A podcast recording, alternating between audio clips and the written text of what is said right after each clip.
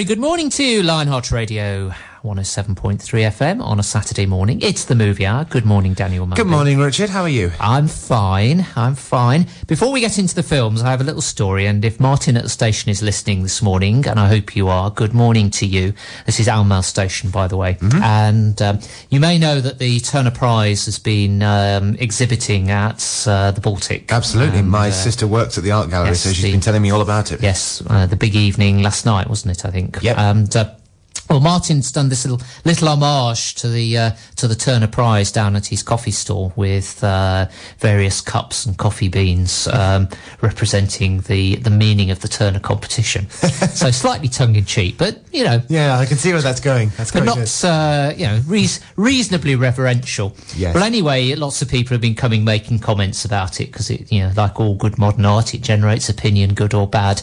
Anyway, it's this um, this couple uh, were looking at it one day and talking to him a couple of days ago, and uh, and um, they said, "Ah, um, my my my father's exhibiting this. I wonder if he's seen your display."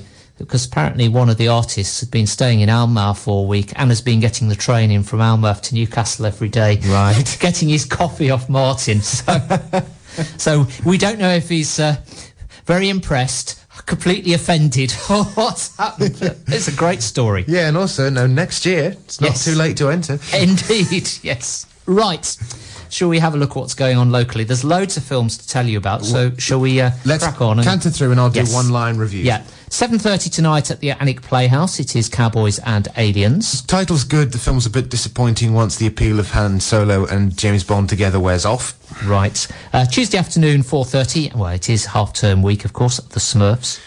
Less said about the better.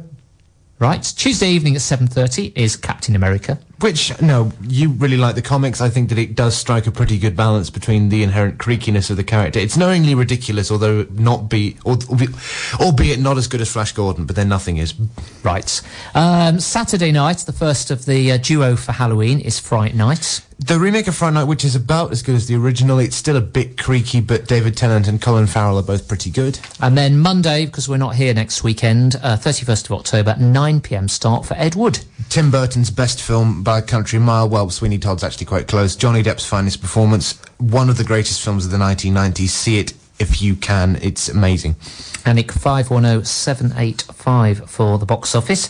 Maltings in Berwick, and I've got to say, as well as the ones that I know about, there are lots of um, daytime films being put on for the half-term holidays, and you need to look at the Maltings website because I don't think even the Maltings know what they are yet. Yes. So uh, keep a keep a close eye on those. This there month's mystery movie, because we don't know what we're going to do. yeah, family films on throughout the week. But uh, let me tell you, tomorrow, one o'clock, the one they do know about, we're off to see The Wizard. The Well- wonderful Wizard of Oz. Well, I made because, myself- because because because Thank you, yeah, because I of the made- wonderful things he does. I made myself quite clear last week. I think that, no, I'm in the minority of thinking it's an awful film and that the sequel's much better because it's shorter and creepier, which we'll come on to when we talk about, we need to talk about Kevin. But no, I understand why people love it, just don't expect to see me there. Right, fair enough. Uh, Wednesday evening at half past seven, it's a Berwick Film Society production called Oranges and Sunshine. Which is great. It's the debut film by Jim Loach. Um, I saw this about a couple of months ago, and fantastic central performances by um, Emily Watson, David Wenham, no, the best form I've seen him in, and um, not Hugh Jackman. What's his name? Hugo Weaving. Fantastic. No, based on a real story. Um, Jim Loach obviously is the son of Ken Loach. It's really, really great. So go and see it. Right. And then next Saturday, 2.30 and 7.30, and I haven't got a hope of getting the director's name right here, it's Jane Eyre. Uh, yeah, it's um, I think it's Cary Fukunaga is the name you're searching You've done for. very well. Yes. Yeah, it's very good. It's much more restrained as an adaptation than you would expect. And in a couple of weeks' time, we've got Andrea Arnold's version of Wuthering Heights coming out. That'll be interesting to sort of compare the two. I think it's very good, and uh, Mia Wasikowska is very fine as the central performance. We'll talk about her more when we come to Restless. And it's got Jamie Bell in it. Yes. Yes. Yes, for those who like Jamie Bell. Yes. Right. And then a couple for Halloween. Uh, Sunday afternoon, first of all, uh, two o'clock, Casper Film Party. which I, I presume that would be the 1995 version of Casper, which Yes. which is fine. I mean, it, it's got Kurt Russell in, of course, and that's one of Kurt Russell's better performances because he plays the dad with uh, Christina Ricci. It's okay. It's not as funny as it needs to be, but it's fine, just so long as they're not showing the sequels. I guess that's the non-scary version of Halloween. yes. And then Fright Night on the Monday evening, which we've already talked about, Yeah. 8 o'clock. That is half price Monday. David Tennant, I didn't know that. Yep. Right. David Tennant playing Russell Brand, but doing a better job than Russell Brand would do. Yes. Fair enough. Shall we uh, have a look at the top 10 then? I think we should. At number 10, we've got Drive. Which is really good, and I'm glad that it's taken so much money. You know, Nick Winding Refn has made a, an upmarket exploitation film which has got existential trappings, and Ryan Gosling is very, very good. Yeah. I suddenly realised The In-Betweeners isn't in the top I 10. know, it's finally gone. How many, how many months has it been in the top 10? About three, maybe even four months, but no. It feels like forever. Yes. I think it was, was it last night it was on in Alnwick? I think it was. Quite possibly. Uh, because there was a post from Lewis Denny on Facebook saying he was off to see The In-Betweeners again. Yes, I know. I can almost imagine Lewis Denny. Do you remember that episode of Father Ted where they're asked to protest against a film and they stand outside the cinema with placards saying, down with this sort of thing and careful now? I can almost imagine Lewis, no, blockading the screening of The In-Betweeners saying, please see this if you get the chance. That'd be great, wouldn't it? Yes. Uh, Don't Be Afraid of the Dark is at number nine. Which never really comes through with the goods. You know, I like Guy and no, with the involvement of Guillermo del Toro on a production level, you expect the best. The problem is that it's not Pan's Labyrinth. Right. Midnight in Paris is at number eight. Which I really like. Woody Allen's best film in about five years. I mean, the premise harks back heavily to Play It Again Sam, which, of course, like I say, he didn't direct, but no, that's him getting advice from Humphrey Bogart. It handles the subject of nostalgia in an amusing and breezy way, and it's a good date movie. And like I said, there's not many Woody Allen films that you can do that with. That's good. Number seven, I've not, I'm not sure I've heard of this one, have I? Dolphin Tale? Well, we reviewed it last week, so... you don't expect me to remember that Do you far, listen do to anything I say on this program? It's it is as if we've gone back to the 1990s where Free Willy is in vogue again. And my advice is that you know it's saccharine and predictable. So if you can't wait for Free Willy to come on TV, then fine. But otherwise, no excuse. It's having good critical review. Yeah, I mean it's it's very very predictable. But I mean that's probably it's probably getting good reviews because there's nothing sort of offensive or outwardly bad about it. It's just very ordinary. Right, number six, the film of the song. Yes, Footloose. The original Footloose was unremarkable, although it did launch the career of Kevin Bacon, so we have to thank that for that. This is more of the same. It would have been much more fun if Kenny Ortega had got his hands on it, but as a slice of innocuous teeny bopper fluff, it's perfectly fine. Number five, uh, your film of the year, I think, isn't Well, it? so far, but that might change by the end of today. Tinker Tailor Soldier Spy, it's really great, it's weighty, it's substantial, and it does fulfill the promise of Let the Right One In. I'm hoping it's they're going to be showing it on the plane while I'm uh, flying over the next few weeks. Yes, I haven't had a chance to see it yet. And since we're coming up to Halloween, Let the Right One In is a great Halloween film, so go and see it. Right, Or get it on number DVD. four is Real Steel. Which is all right. I mean, the, the story's incredibly cheesy, and all the plot points can be seen coming a mile off. But if Michael Bay's listening, this is how you do a film about robots hitting each other. You know, with characters in amongst the special effects. There was a story that broke, uh, incidentally, this week that Transformers 4 and 5 are going to be made back to back. And when I heard that, I had to go lie down in a darkened room to get rid of my headache, Right. my preemptive headache. I can remember all the talk about Transformers 3. yes, we'll not go there again because. People don't want to be bored at this early in the morning. Um, number three, not exactly loved by the critics, The Three Musketeers. Which no, as I think we're agreed, it's not as good as the Richard Lester versions. Um, it's um, no. Paul, when Paul W S Anderson started out, he no, he was pretty good because he made a couple of video game adaptations. Then made Event Horizon, which we might talk about on the slot actually, because it didn't take all that much money the first time around, and that was an interesting sort of. It was The Shining in space, but with Yeah. slightly more gore. And then since then, he's once he started doing the Resident Evil stuff, he has become so obsessed with sort of special effects in 3D that he's lost the plot a bit. I mean, my advice is, I mean, if you haven't seen the Richard Lester films, go that. I mean, even The Man in the Iron Mask, for all the kind of the fluffy quality that it has, no Leonardo DiCaprio doing the pretty boy performance, it's still quite good fun. So I'd go and get that instead. I can do a pretty boy performance in an Iron Mask. But anyway, Yes, uh, you can. That's the point. number two, it's The Lion King in 3D. Again, in 2D, it's great. In 3D, it's a marketing exercise. You don't need to see it in the cinema. Go and get it on DVD or Blu-ray. And number one, oh god, Johnny English Reborn. I had a friend of mine who went to see it, and he thought it was every bit as good, if not better, than the first film. And I think he was mainly won over by the fact that there wasn't anything offensive in it. I mean, not that he's a sort of prudish person by any means. You know, it's you know, Rowan Atkinson Johnson's a very talented actor, but the script around him is weak and inert when it needs to be sort of bendy and flexible. And all the jokes had been done through the Austin Powers series. I was watching a bit of Goldmember again the other day and just thinking, yeah, this is getting a bit thin even now. So, yeah, it's not worth seeing in the cinemas, but if it's as late night DVD or TV, it might be all right.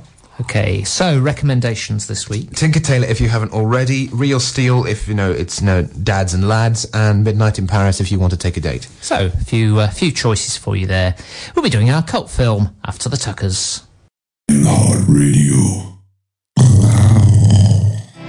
Great song there, the Tuckers and Gabrielle. So it's been Halloween month, and we get to our high climax. That's Yes. the word I was looking for. We do because we're not here for two weeks after this, so we thought we'd bring the big one forward. Uh, Carrie, a 1976 horror classic based on the debut novel by Stephen King. Have you read any of Stephen King's novels? No, he's.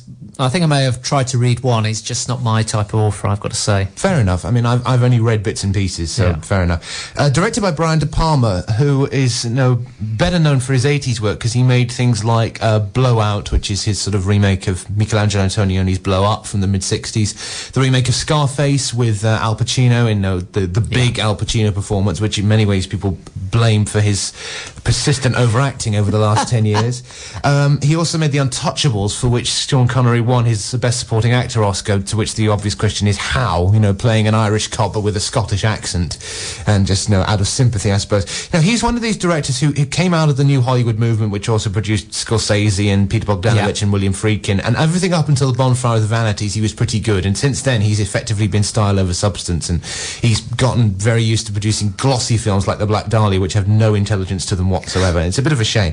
Um, filmed on a budget of about 1.8 million dollars, which you know, compared to the sort of stuff John Carpenter was doing around the same time, was you know about the same. It Took around 33 million in North America just on its own. So in, A big success. it was a big success, and it also attracted, like you were saying in the break, a couple of Oscar nods. So by definition, you think, well, can this be a cult film if it was Oscar nominated? The reason we're doing it is that it, in terms of horror following, it has one of the most devoted followings of any 70s horror film, and it was recently voted one of the most popular films watched by teenagers on Halloween. So I think it's quite fitting that we do it at this time.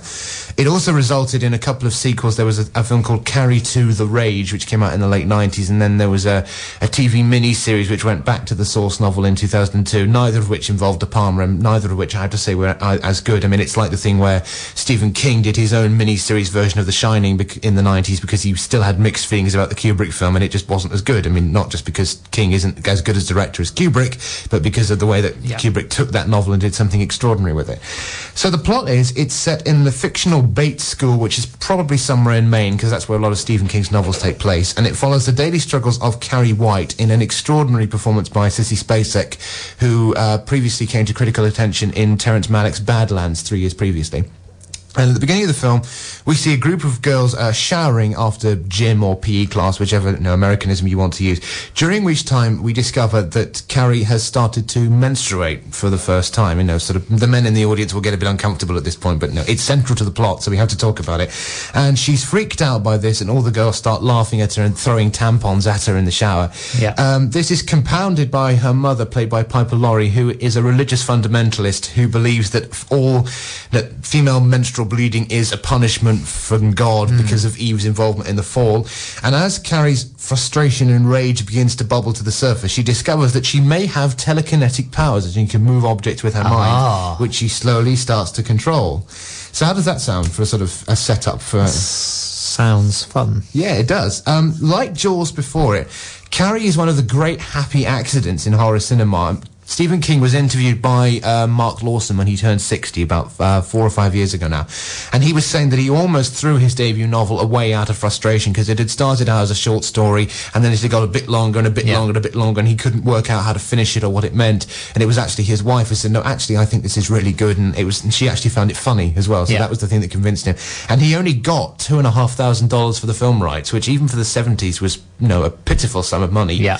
Um, production was very underfunded by United talented artists. They were struggling because a couple of their sort of beacon directors, like Peter Bogdanovich, had had flops. Peter Bogdanovich, the year before, made a terrible film called Long Last Love with um, with Burt Reynolds, which is Yeah. sort of his tribute to all the Cole Porter musicals of the 30s, and it's so bad that it's never been released on video or DVD. Yeah. I mean, you can stream it on the internet, but it's not Yeah. worth it because it is terrible.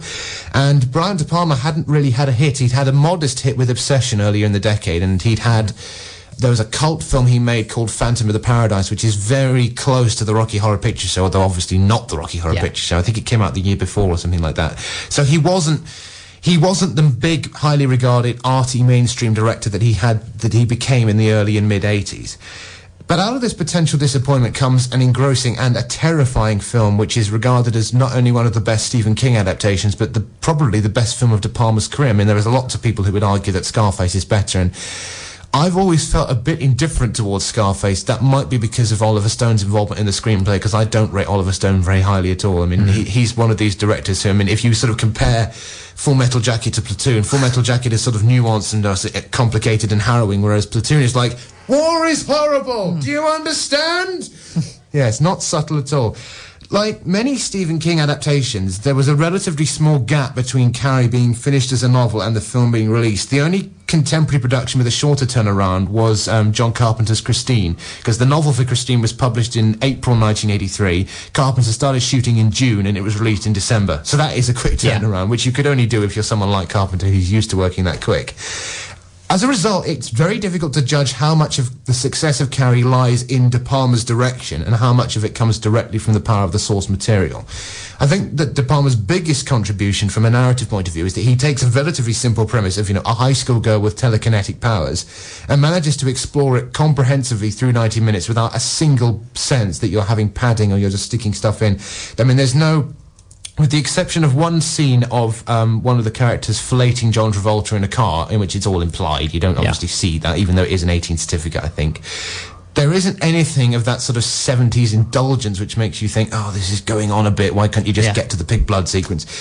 The, yeah, I mean, the thing, the Car- because Carrie was intended as a short story, there is an Yeah. inbuilt modesty in the material which you don't get from some some of King's longer works. I mean, if you've seen the adaptation of um, his uh, novel It from the 1990s, which has that you know, performance by Tim Curry as Pennywise, the kind of Yes, a TV yeah. movie.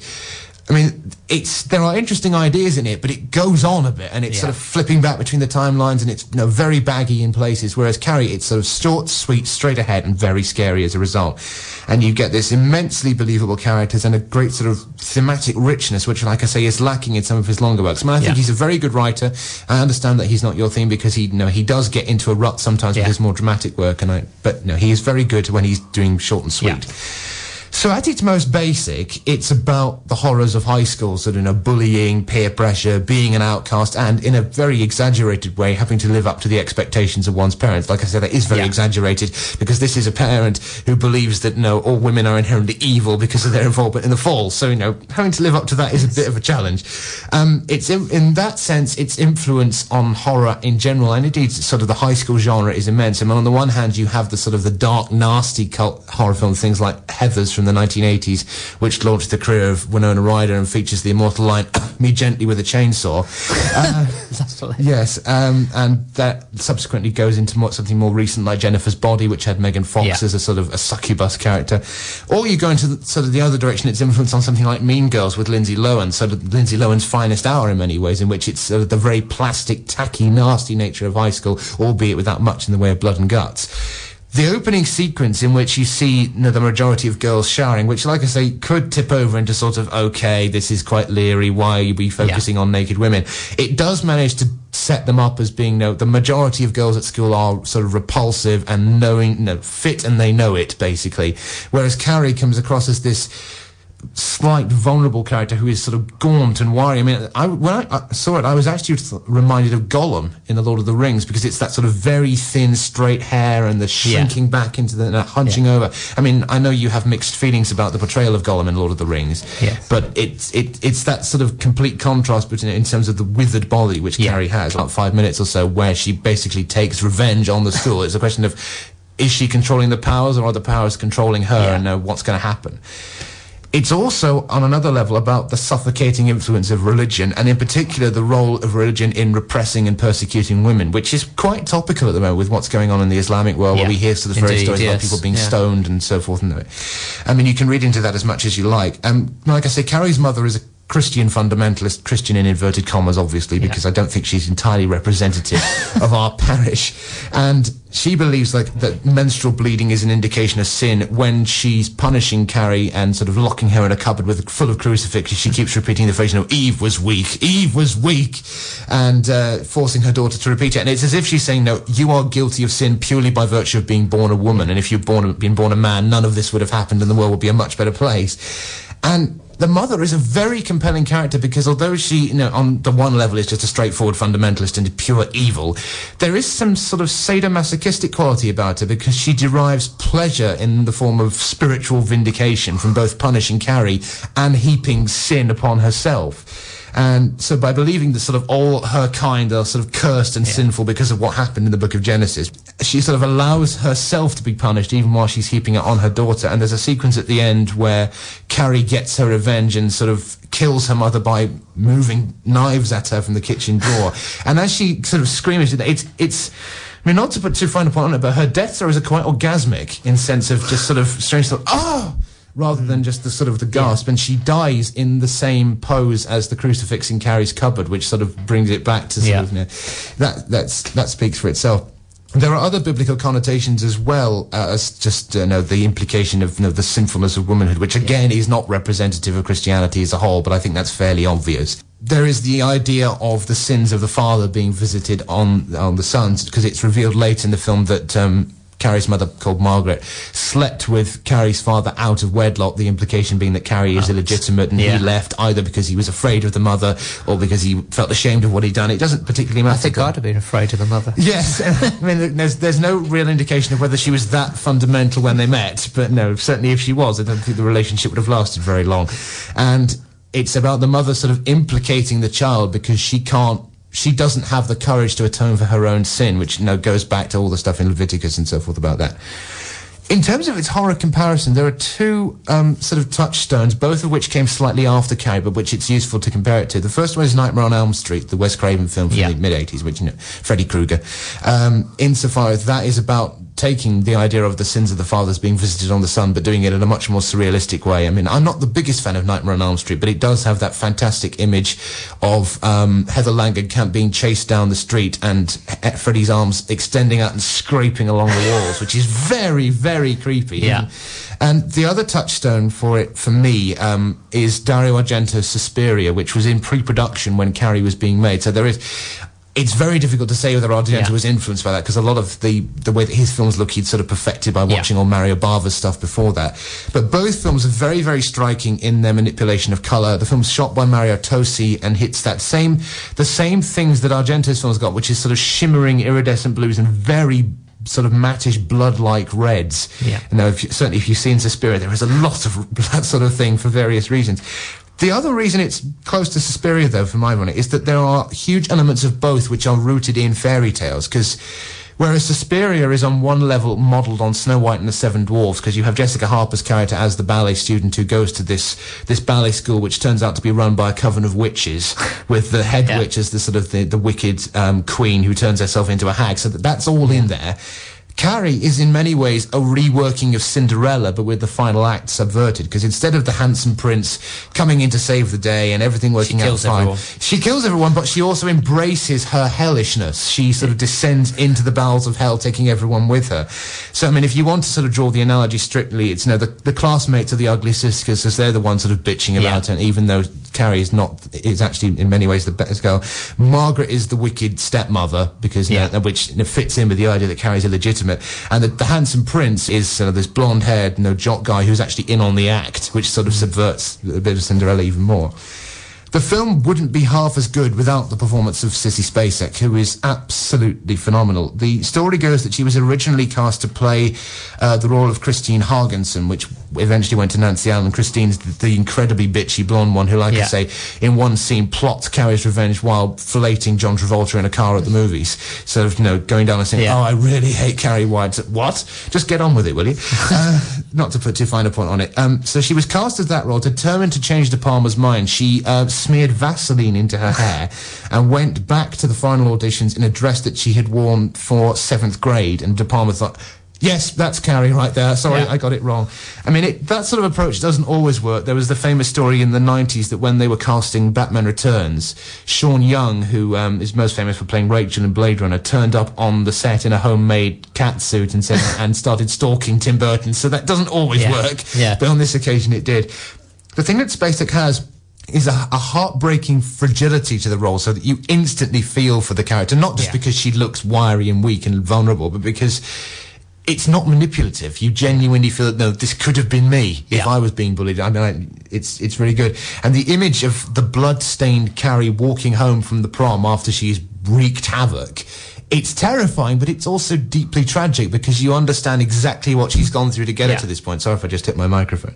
I think the one flaw with the film, which leads us into the big set piece involving the pig blood, is to do with De Palma's visual trickery. Most of the time, it works very well. I mean, he's famous for sort of using lots of visual tropes in, Yeah. his, in his directorial style. So, for instance, when uh, Carrie and uh, Tommy, the Dutch, the not the Dutch guy, the jock are dancing, the camera is at what's known as a Dutch angle, so it's sort of looking up at the characters, and it starts twirling around, and it goes slightly Yeah. faster than they're twirling around, so it creates that sort of slightly surrealistic fairy tale quality. There's the final dream sequence in which um, one of the, the bullies goes to visit Carrie's grave, which is sort of um, it's uh, a pile of stones with a full Yeah. sale sign on it, and then she puts flowers on the grave, and a hand comes up, and then she wakes up, which is a big nod to Yeah. Deliverance. And that was in the same way as things like the Ring films in the 90s, that was shot backwards, so she's sort of walking backwards Yeah. and then play forward to make it seem more dreamlike, and it works very well. And De Palma's use of slow motion up to the pig bucket, pig blood bucket falling on her head does work very well. But once the pig blood hits the fan, so to speak, because essentially what happens is she goes to the prom, but the Nancy Allen character says, "No, I hate her. I want to bring her down. Let's let's Yeah. let's trap her into thinking that she's going to be prom queen, and then tip this bucket of blood over her head and make her, everyone laugh at her." Yeah. and it's a very very shocking scene when it happens. I mean, it's in slow motion, so you can kind of tell what's going to happen, but when it hits, it's still really Yeah. shocking up until the blood hit, then it's it's very scary. But then De Palma slightly undoes that sort of goodwill by sort of the trickery, because one of the things that he does in the scene that follows is that Carrie locks all the doors of the prom hall with her telekinetic powers and then starts so the place starts setting on fire and she gets the water hoses to sort of spray everyone Yeah. and the bits of the stage start collapsing because she's moving it. And the thing that he does is that he does it in split screen. So you're watching sort of two different angles of the same thing going on at once. And Yeah. it's very difficult to kind of keep a track of what's going I'm on. sure, yes. Yeah, I mean, it's not. It's not awful. The tension doesn't completely evaporate, but you just think, okay, so what exactly should I be focusing on, and Yeah. what sort of scale is this? It just undercuts the feeling of poetic justice. There's also something of when uh, Carrie is sort of looking out into the crowd and they're laughing at her. There is um, it goes into what's known as kaleidoscope vision, which is where you get sort of six of the same image Yeah. in a little circle, which was used in Metropolis during the uh, the striptease scene in Metropolis. Which in Metropolis it works very well, but in this it it's, it doesn't really serve a purpose. And he puts on top of that this the repeating line of the mother, which is "They're all going to laugh at you," sort of looped and looped. Yeah. And you know, when the mother first says it, it's fine, but then it gets into for me a bit like. Do you remember the ending of Sergeant Pepper? You know, the ending of A Day in the Life. Yes, Once you've had the yeah. and then it goes, never could be any other way, never could be Yeah. any, and that gets annoying very quickly, particularly on the record. In spite of its botched ending, however, it is a damn fine film which still has the power to unnerve over, after 35 years. I saw this again on television recently and was very creeped out by it. Spacek's extraordinary performance is supported by some very fine work from Piper Laurie, who was also Oscar nominated. There is a brief appearance, like I say, by John Travolta, who I Yeah. think was filming Saturday Night Fever as this got released. So it's interesting to see him just before Yeah. he became a star. And whereas De Palma's later works would be memorably shocking, this is shockingly memorable, and it is the high point of his distinguished career. Sounds a great film. Yes. Yes, you obviously enjoyed it. Yes. Well, sort of. is the fresh sound for the district. Live, from Alnwick. This is Lionheart Radio. Yes, it is. Shall we talk about uh, three weeks' time Yeah. when we're back? Yeah, because we're off in three for the next couple of weeks, and then we'll be back on the 12th when we will do Capricorn 1. Sounds good. Yes, so um, Martian conspiracy film, if they're setting off now, by the time we get back, they should be there. or will they? Indeed, indeed. Right. Let's have a look at um, the new releases then. I think we better get the rant out of the way first, haven't we? Restless. okay. I was reading the plot for this. It sort of worked for about five lines, and then it talks about ghosts, and I was thinking, hmm. Yes, uh, so Restless, new film by Gus Van Sant, who is most famous for Goodwill Hunting, which um, won Best Original Screenplay Oscars for Matt Damon and Ben Affleck. So when you, film. So when well, it's okay. I like it, but it is a bit dull in places. I mean, because so whenever you see Academy Award winner Matt Damon, that's where he got it from. So No, I remember it. Yeah, Yes, yes. and most recently he uh, got Oscar nominated for Milk, which uh, Sean Penn won an Oscar for at any rate. So, the story follows a lady called Annabelle Cotton, played by uh, Mia Wasikowska, who was most recently in Jane Eyre. She's a terminal cancer patient with about three months to live. She develops a relationship with a guy called Enoch Brae, who's played by Henry Hopper, who is son of the late Dennis Hopper. So, you know, quite a, pa- uh, a reputation to live up to in more ways than one. Um, he has in, to quote the RT synopsis, dropped out of the business of living and spends all of his time gate crashing funerals. So it's a little bit Harold and Maude already. And they develop a friendship. He's also got a friendship with the ghost of a Japanese kamikaze pilot, which only he can see. And that's, that's where it gets a little bit fanciful. Now, Yeah. Here's the thing. Gus Van Sant is infuriatingly inconsistent as a filmmaker. On the one hand, you know, you know, Drugstore Cowboy, My Own Private Idaho, To Die For, which is one of Nicole Kidman's best performances, showing that she can actually do comedy very well. Most recently, he made Elephant, which was a terrific film about and sort of a school massacre, which came very shortly after Michael Moore's Bowling for Columbine, but it was a much more interesting film. So he's good on that. On the other hand, even Cowgirls Get the Blues, which it's, you know, Uma Thurman is a hitchhiker with massive thumbs, and that's the whole gag.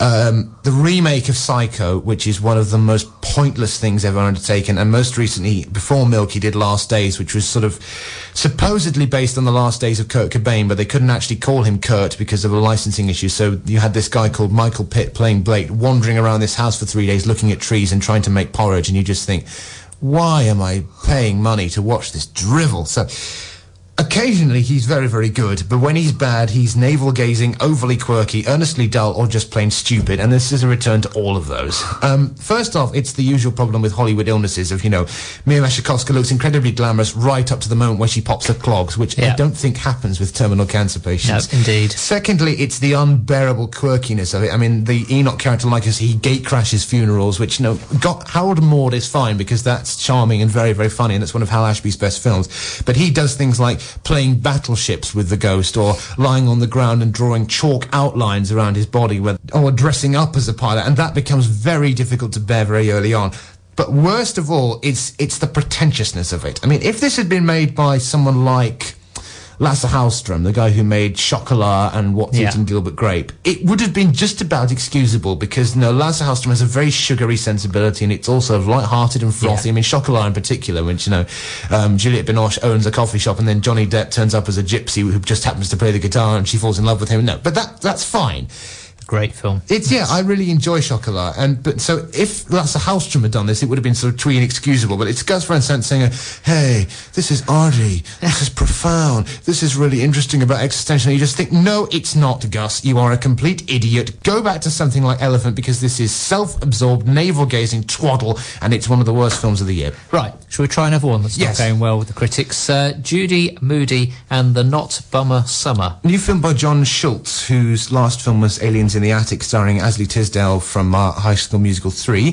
Based on the apparently much loved children's book by Megan McDonald, the story follows Judy Moody, played by uh, Jordana Beatty, who decides for no particular reason, to have the most thrilling summer of her life, and she goes around having adventures with her aunt Opal, played by Heather Graham, who's in um, Austin Powers, The Spy Who Shagged Me, all Yeah. that long ago, and her little brother called Stink, played by Parris Mosteller. Um, when we talked about Horrid Henry not so long ago, I mean, we sort of said that it was sort of ropey and a little bit all over the place, but there was a sort of a charmingly Yeah. rascal quality Yes. to it. And this earns brownie points over Horrid Henry because it's not in 3D, but that's about all that it has in its favour. I mean, clearly we're not the target audience in either case, but if Horrid Henry was like sort of hanging out with a bunch of rough and tumble boys and having fun, Yeah. this is like dragging around a kid around the theme park who has ADHD. I mean, it's not as bad as something like Fred the movie where it's constantly screaming and the plot's going off in six different directions at 100 miles an hour and you just, it becomes unbearable. It's just, it's not as enjoyable in that sort of ropey way as Horrid Henry is. Right. Next one's not gone down desperately well with the critics either. Monte Carlo. New romantic comedy from uh, Thomas Bezucha, whose previous film was Big Eden, which came out about 11 years ago. Uh, the story follows three young women played by Selena Gomez, who's in Spy Kids 3, so bad start. Leighton Meester, who was in The Roommate, that sort of rubbish non-remake of Single White Female, and Katie Cassidy, who is in Taken, and I think is going to be in the sequel to Taken as well. So they're three young women. They dream of going to France. They go to France, but because of a plot contrivance, they end up in Monte Carlo. And in an even greater plot contrivance, they end up being treated like royalty. So they go around in sort of princessy dresses and drinking champagne and so forth and discover the true meaning of friendship. Um, it's staggeringly unremarkable to the point at which you think they're really not trying. I mean, all the stuff about sort of ordinary people becoming princesses was done to a certain extent in both the Princess Diaries films, of which the first one's really good and the second Yeah. one's sort of all right. I mean, that's you know one of Anne Hathaway's best performances, and the cast are pretty flat, especially Andie MacDowell, who is still treating all her performances like it's a L'Oreal advert. I'm sort of wan- I'm wandering in, I'm glamorous, I'll get off with Hugh Grant, and then I'll pick up my check and go. And it may satisfy the rom-com crowd, but as soon as it's over, you'll forget about it. Right. Big cast list for the next one. Contagion, Matt Damon, Jude Law, Kate Winslet, Gwyneth Paltrow. and Marianne Cotillard, I believe, who is Yes. the big draw for me. New film by Steven Soderbergh, who is most famous for mainstream audiences for uh, the Ocean series, Oceans 12, 11, 12, and 13. Yeah. You seen any of those? No. Right. Have you seen the original Oceans 11, the Frank Sinatra Rat Pack vehicle? Don't remember it. No, the original's not very good. Um, so it's an ensemble cast, like you say, Matt Damon, Kate Winslet, Yeah. Gwyneth Paltrow, Marion Cotillard, who was most recently in Inception. Um, the story follows the rapid progress of a lethal airborne virus that can kill within days, and it follows the panic that spreads around, among this community, I think it's in America, that spreads faster than the virus with people struggling to survive, and now it's Yeah. a question of which is more dangerous, the violence itself, or the virus itself, or the panic that, inf- that ensues. It's a good, solid sci-fi horror premise. I mean, it does hark back to things like um, Outbreak in the 90s, or Yeah, Terry. Gilliam's 12 Monkeys, which is sort of Yeah. Bruce Willis going back in time to stop a deadly virus wiping out 90% of mankind, which has got a fantastic performance by David Morse in.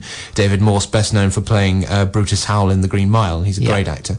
Um, there's also the, thing that's at the back of it all for me is the Crazies, the George Romero film about sort of this deadly virus and townsfolk turning on each other, which many people consider to be George Romero's best film. I mean, personally, I've always had a soft spot for his vampire film called Martin, where it's about a boy who acts like a vampire, but it's the question of is he or isn't he? And the film's answer is well, maybe. The thing with Steven Soderbergh is that it, because he makes films so quickly, you know, sometimes two or three in a year, it's a question of how interested is he in the subject matter. Because if you look at his, some of his most recent output, he made he made the two Che films, which I have to say I, w- I found rather underwhelming. But he sort of took he took his time over that, and they got sort of Oscar attention Yeah. and awards attention and so forth. But immediately after that, he made a film called The Girlfriend Experience with um, porn star Sasha Grey about this sort of upmarket call girl, for which their tagline was "Go with someone you." uh, for the second time today. And it, it- that was one of those things where he's making films and almost doesn't care whether anyone sees them, which is one step away from going down the sort of the narcissistic Michael Cimino route of everything I do is art and everything is perfect and you're all idiots if you don't get it. To which Yeah. the answer is, Michael, you're an idiot, stop making films. In this case, he does seem interested in the subject matter. It's very well researched. It's very nicely shot. Soderbergh famously is acts as cinematographer for all of his own films because that's how he cut his teeth. And there's pretty good performances. For me, because it's an ensemble cast, there's not enough of either Matt Damon or Marianne Cotillard because they're Yeah. two very charismatic people. But it's enjoyable, popcorny thriller fare, which does make you think a little. Okay, our next film, a sequel, Paranormal Activity Three. Yeah, um, sequel or possibly prequel. Um, it's the third in the Paranormal Activity series, as the name suggests. Funny that. Um, produced by Oren Peli, who directed the original. Now, the first Paranormal Activity was sort of interesting and admirable in a found footage way. The second one was incredibly boring. This is helmed by Henry Joost and Ariel Schulman, who directed Catfish, which was a sort of the pseudo documentary about people finding each other on Facebook and had sort of the big twist ending which divided the critics. Some people thought it was very engrossing, some people thought it was terrible. I'm sort of in the middle, to be honest. Um, so it, it takes us right back to the events before the first film to show how it all began. So how the house became haunted, what happened there, that sort of thing. Yeah. It does follow the rule that when you do a prequel, it's an indication that you've run out of ideas. And I say that with Rise of the Planet of the Apes as the exception rather than the rule. A, because I still haven't seen it, and B, because I trust you. Um, yes. Great. So, well, you should know that already, Richard. Um, it's not scary in the slightest. You'd think because they come from a background in sort of pseudo documentaries that maybe, Yeah. okay, they can do something at least workable with the, doc- with the format. But it, like the second film, it is essentially long periods of nothing happening and then the odd, very loud bang. Right. And it's crushingly dull, and I just hope this is the last one. Right. And we're going to finish with the film of the week. We need to talk about Kevin. Yes. Um, And you went to see that. I did. It's unusual for me to sort of see these before I talk about them on the show, but I went to see this last night. It's the new film by Lynne Ramsay, who made uh, Ratcatcher and Morvern Callar with a great performance by Samantha Morton. She also, at one point, was going to do The Lovely Bones, the adaptation of the Alice Sebold novel, which eventually uh, ended up being helmed by Peter Jackson. And the Jackson version the, the kindest way to describe it is an admirable failure. Um, it's based on the novel by Lionel, Sh- Lionel Shriver, which I haven't read, and the novel won all sorts of prizes. And it follows a woman called Eva, played by Tilda Swinton, whom many people will know as the White Witch in Yeah. Chronicles of Narnia. And she marries a man called Franklin, played by John C. Reilly. And uh, she gives up her career to have a son called Kevin, who is played in the, the sort of teenage version by uh, a newcomer called Ezra Miller. And over the course of the film, we move backward and forward through Kevin's childhood, through their entirely strained relationship, culminating in him murdering a lot of his classmates with a bow and arrow at the age of 15 and the resulting Yeah. trial and the repercussions of it when he's been banged up. Like I say, I saw this at the Tyneside last night, and so I think I'm on the authority to say this. It's the film of the year. And it's even now sitting here at sort of 5 to 11 in the morning, a whole 24 hours after seeing it, I'm still slightly shaken both by how good it was and how deeply unnerving it was. There were whole sections of the film which reminded me of um, David Lynch's most recent film, Inland Empire, which is you know, Laura Dern playing an actress who takes a job in a film only to discover that the film is cursed. Have you seen Inland Empire? No. No, because you haven't seen many of Lynch's work. But no, it's interesting. It's a bit indulgent in places, but that central idea is very well worked. And there are also it does also link back in in a sort of horror movie way to the the pedophobic trend in horror, the fear of children. So Village Yeah. of the Damned, Rosemary's Baby, The Exorcist, The Omen, you know, classic sort of 60s and 70s trope in which it's the idea of we're afraid of children. Um, because they might be smarter than us, and, and whether Yeah. it's demonic power or them being the devil, that's that's the sort of the analogy that he used as a device. It's a film about the nature of evil and about the fear of children, but it's deeply, deeply ambiguous. You feel that all the characters are constantly conflicted, particularly the Tilda Swinton character, and it's the question of did she ever love her son because he ruined her life, and you know, does she still care about it? She, there's a sequence where she uh, takes the, the child who has not stopped screaming at all since she's been born and her famous and you know, there's a sequence where his dad picks him up and he's completely quiet but then the mother picks him up and he just starts bawling his head off and to take her mind off the screaming she parks the pram next to a pneumatic drill and just lets it go for a couple of minutes Yeah. it's and it's it's it's a question of you know, who is to blame for what happened. Is it the child being inherently malevolent? Is it the parents? Is it you know, Yeah. the mother and the father? It's very very ambiguous, and the film it, you know, it lets you make up your own mind. And I know you find yourself wanting to discuss this for a couple of hours afterwards. And there's also the question of whether or not Kevin knew that what he was doing was wrong. And know, is he a sociopath or a psychopath? Yeah. You know, it's very interesting. The soundtrack is by Jonny Greenwood, uh, who's the bass player in Radiohead. He also did the soundtrack for There Will Be Blood, and it's it's in the best possible way, it's noise. It's sort of the intrusiveness of sort of brushes scrubbing on Yeah. wood and sanding machines and lawn mowers and the rain even just kind of So, it- keep you on edge. Exactly. I mean, it's, it, you sort of start with the idea of the woman's psyche being traumatized by the scream of her child, and now Yeah. she's hypersensitive to every single sound. The sound design is absolutely magnificent. It is the film of the year. I need to see it again to just fully appreciate it, but it is extraordinary, and I wouldn't be surprised if it gets some awards attention. Yeah, I and they're saying uh, t- on the, just reading some of the critics' comments, uh, Tilda Swinton, Oscar-worthy central performance. Yes. Yeah. Uh, the most malevolent movie in years. Uh, Yes, sounds- it is very malevolent. Yes. Um, expectant mothers look away. and uh, but one interesting from the Daily Express, and we'll finish on this one. Sure. But you can respond. Atmospheric and beautifully shot, but ultimately empty and meaningless. which is total nonsense. One of the things that the film does do is that it isn't in linear order. It, it sort of jumps back and forth between the present day with her visiting Kevin in, in jail and all the events in between from his birth. It is very, very atmospheric and very beautifully shot, but there is there is meaning in it. It's almost like a thriller where you're encouraged to sort of you gather evidence from the different characters and thinking, well, maybe he did it, but maybe Yeah. she did, and so forth. It's a really extraordinary film. So please go and see it. It's at the Tyneside all this coming week. It's the film of the year without any question. But not for expectant mothers.